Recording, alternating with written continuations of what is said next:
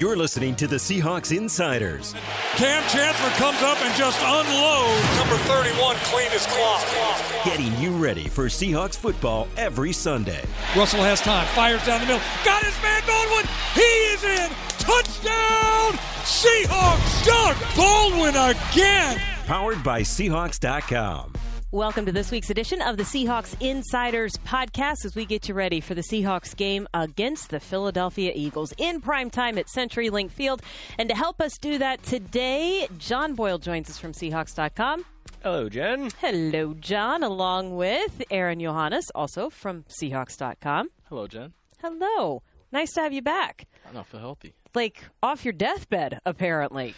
Yeah, strep throat is not cool. It's not good as an adult. Like No. it's not fun anytime, but it's really not good as an adult. And so, yeah, we're glad to have you back. Oh, and I should introduce myself. I'm Jen Mueller, sideline reporter for the Seahawks, and the Seahawks are coming off a win against a division opponent, so they are four and zero in the NFC West, which is right where they want to be and for the most part controlling their destiny if they continue taking business taking care of business against the division but let's start with some of the bright spots because for as much as injuries have impacted this team it looks like Aaron we're going to get a few of these guys back this week yeah, there's a lot of positives. I mean, Mike Davis, who missed last week's game, and showed a lot in that game against Atlanta.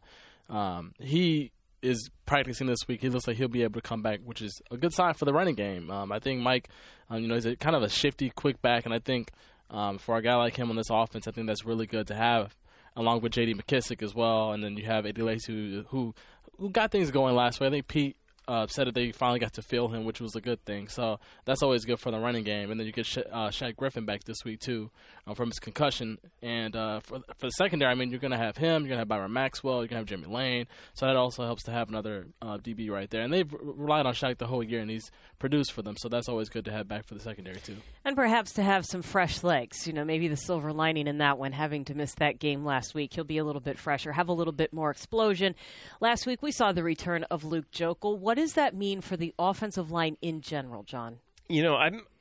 I know this offensive line has been the subject of a lot of criticism over the last few years, but I'm pretty excited about if they can keep this group together, th- you know, from now till the end of the year. I think we're going to see a you know a pretty darn good play out of them by the end of the year. You get Luke Joeckel was playing pretty well before this injury. Now he's back. He's feeling better than he was before the surgery.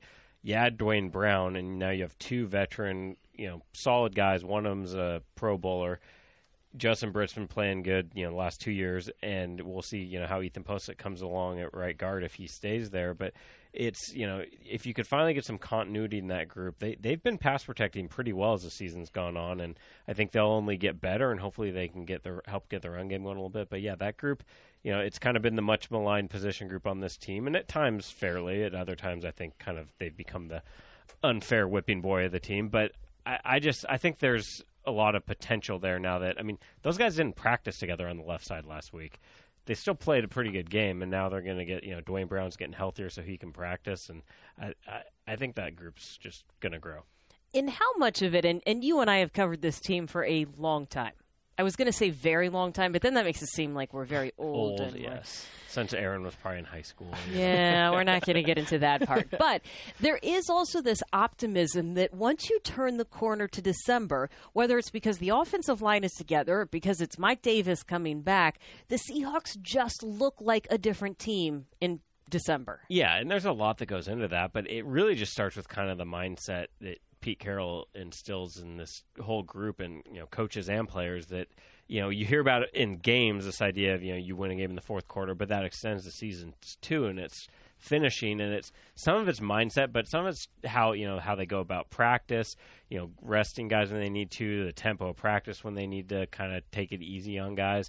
Um, i think you know bobby wagner talked about this kind of the attention detail they're still you know they're not doing live tackling to the ground but they're still doing drills to focus on tackling that you might see other teams do in training camp and kind of give up on that they just keep at all season and it's you get this mentality of when other teams are kind of starting to wear down is when we want to be at our best, and it's it's shown in their record. Really going back to Russell Wilson's rookie year when this team kind of really got going, they've been a really good team in November and December. And they've been a really good team in the fourth quarter of games, to the other part of being a team that finishes. The Seahawks have held the lead or been within one score in the fourth quarter 113 times in their last 115 games.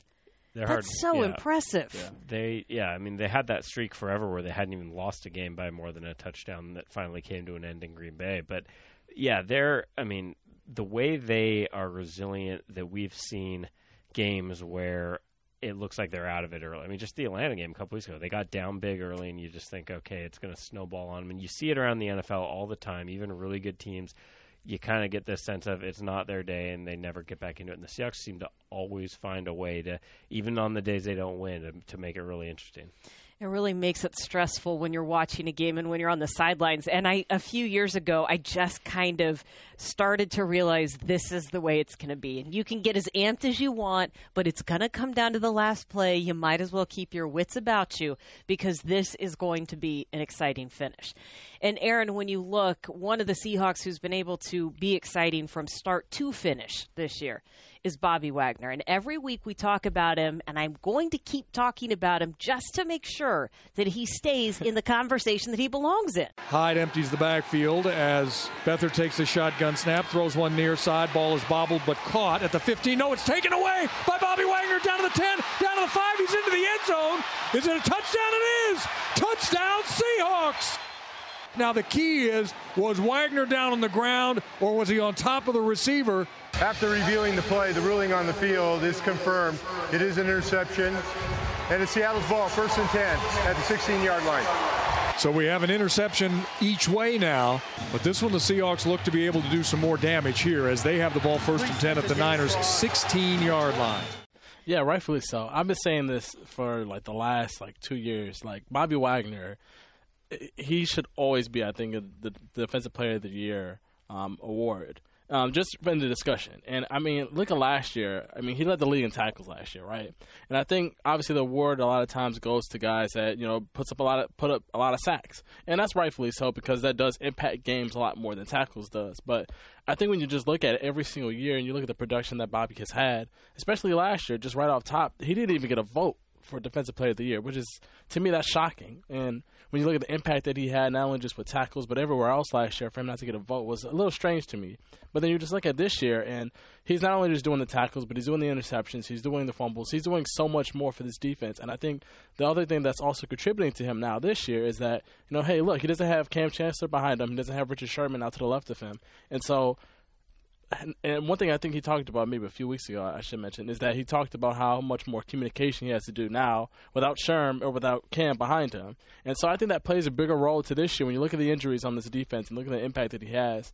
Um, I think that's going to help him a little bit more in the award. And I think, um, unfortunately, uh, he hasn't gotten the, the love that he should, but I think he definitely should be in that conversation now. You know, that's a really interesting point for a couple of different reasons. But, John, we've talked about this before. With sometimes when you have a defense that's as good as the Seahawks defense has been, it goes against you in the Yeah. voting.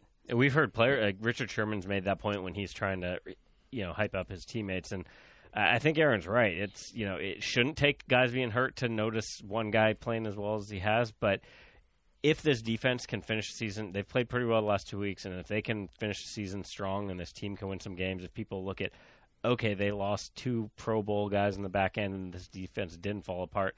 It's going to be because of guys at all three levels, but I think the national narrative will become, well, look how valuable Bobby Wagner really is. And he is, I mean, he could have been deserving last year. He could have been deserving in 2014. I mean, he's been really his whole career. He's had at least 100 tackles every year. You know, he's at 745 tackles with five games left in his sixth season. It's pretty remarkable what he's done. And, you know, you, you hate for injuries to come up, but maybe a silver lining of that can be whether it's Earl Thomas or Bobby Wagner, some other guys kind of getting some of the appreciation they deserve. And it's not just being able to tackle, it's being able to get better at different parts of his game. And this is what Pete said about the area of emphasis that he really worked on during the offseason. You know, when, when guys have, have been through the system long enough and they really have the command of the system, then uh, and they and they've mastered the expectations of the technique and the principle and the reads, then they can take themselves to a point where they can start to improvise and they can innovate with their thoughts and their, what they're seeing, and that's that's what you see in, in, in in our like a guy like Bobby who has been in our system so long, he now has the freedom to make the plays that he sees, and so uh, he knows that he'll take his shots at times and he'll do it masterfully because he knows what he's up against. He can he can measure the opportunity and he can sense when it's time to go. So um, you know that's that's a, a mark that separates players from you know young guys coming along and trying to figure it out. They're not quite freed up yet to go ahead and, and take shots. So how do we do it? You asked. We encourage them we and, and, by trusting him and trusting the preparation and the process that you know he'll make the right choices. And uh, for the most part you know he's he's he's got a great batting average you know he's going to hit it. So um, and that's when you when you know you, you you're making progress with your guys is when you're at that level of trust and, and, and relationship where you can cut guys loose. And that's where the real you know the real beautiful stuff happens out there. You saw his route recognition come into play against the Niners and that interception that he had. And I know that it's plays like that that help bolster that defensive player of the year.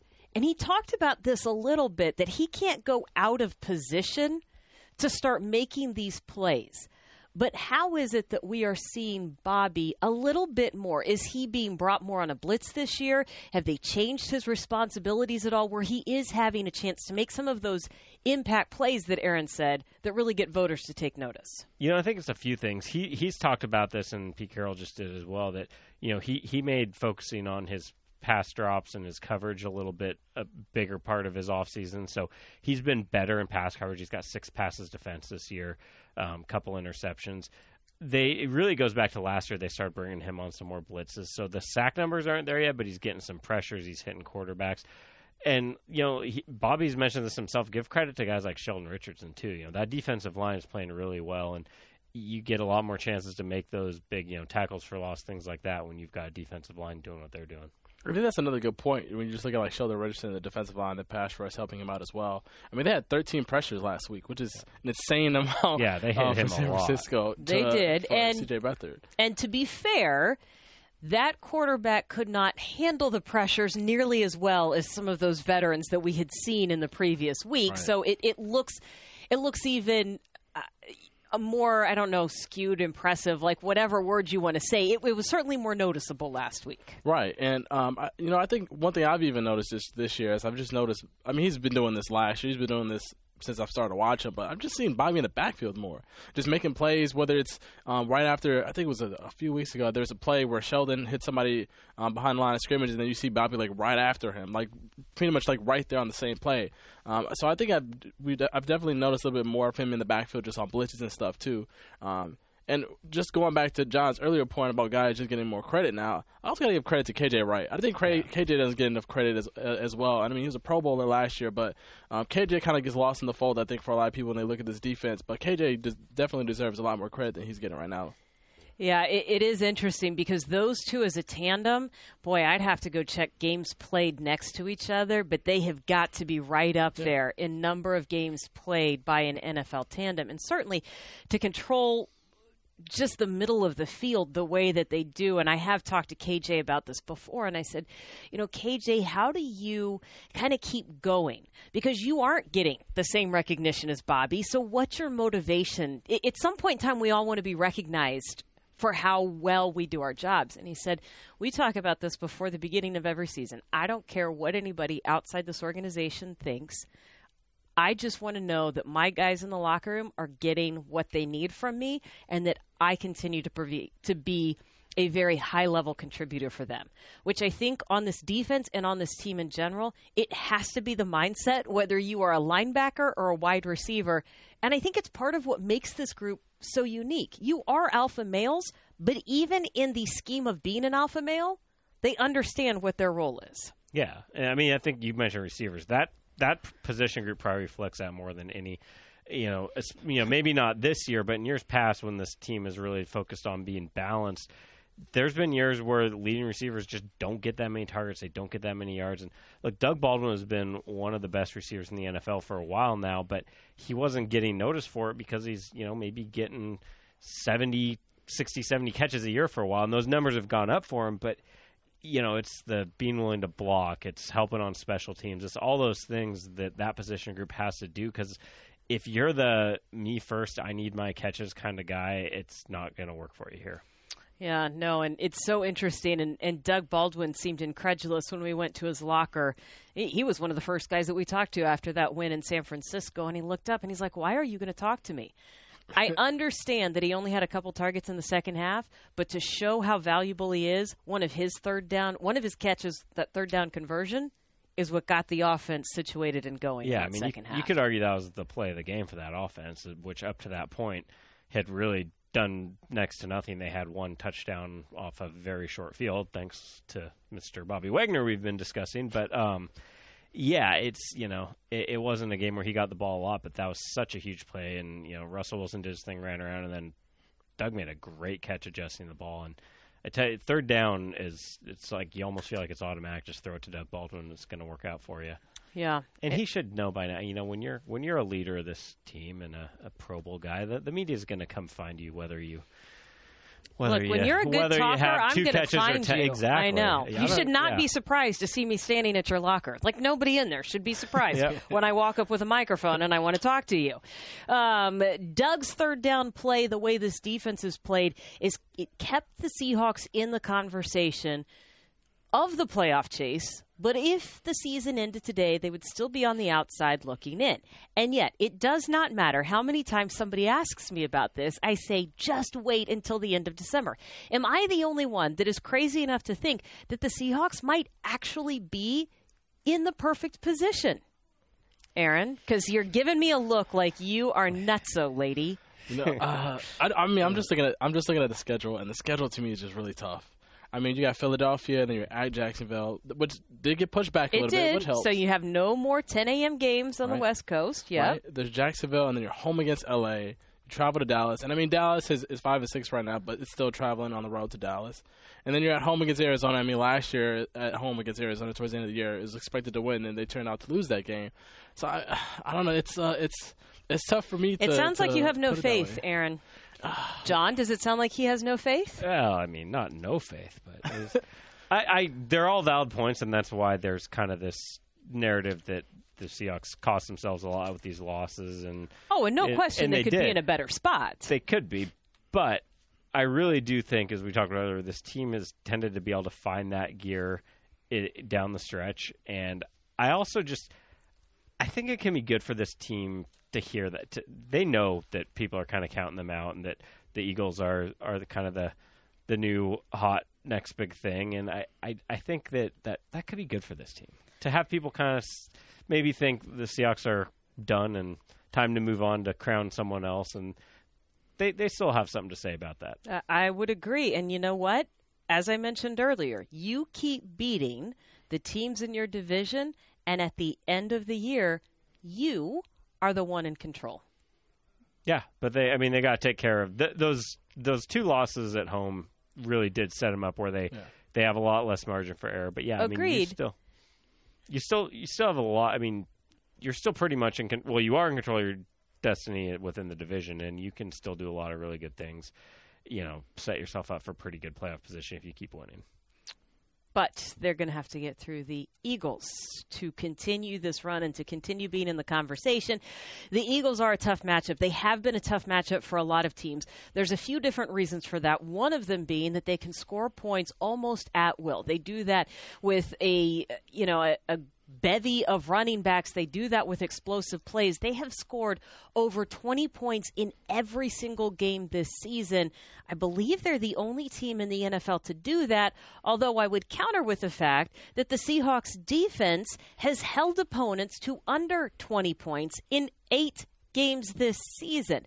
So this matchup is going to be interesting. What's the most intriguing part of it?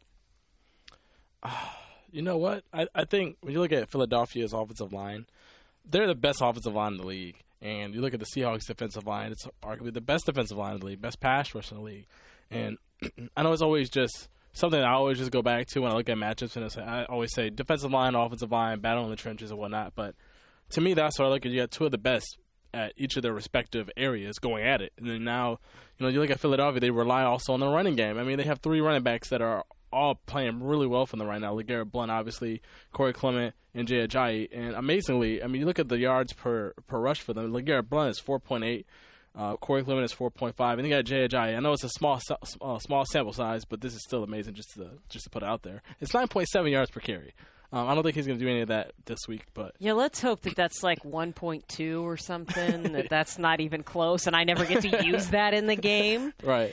Yeah. Well, the, to piggyback off what Aaron's saying about that battle in the trenches, that run game. I mean, it's it's the number two rushing attack in the NFL from a yards per game standpoint and we've talked about this. I feel like the last couple weeks, but the Seahawks run defense since those kind of early miscues early in the year has been really, really good. And they're you know nobody's had they they have yet to have a running back go over. I think it was 54 yards was what Lamar Miller had, and just nobody's running the ball on the Seahawks right now. So if you can, you know, I know Carson Wentz is having a great season. He's an MVP candidate, all that, and for good reason. But I don't care who your quarterback is. If you can make a team one dimensional against this defense at CenturyLink Field, it's going to be tough.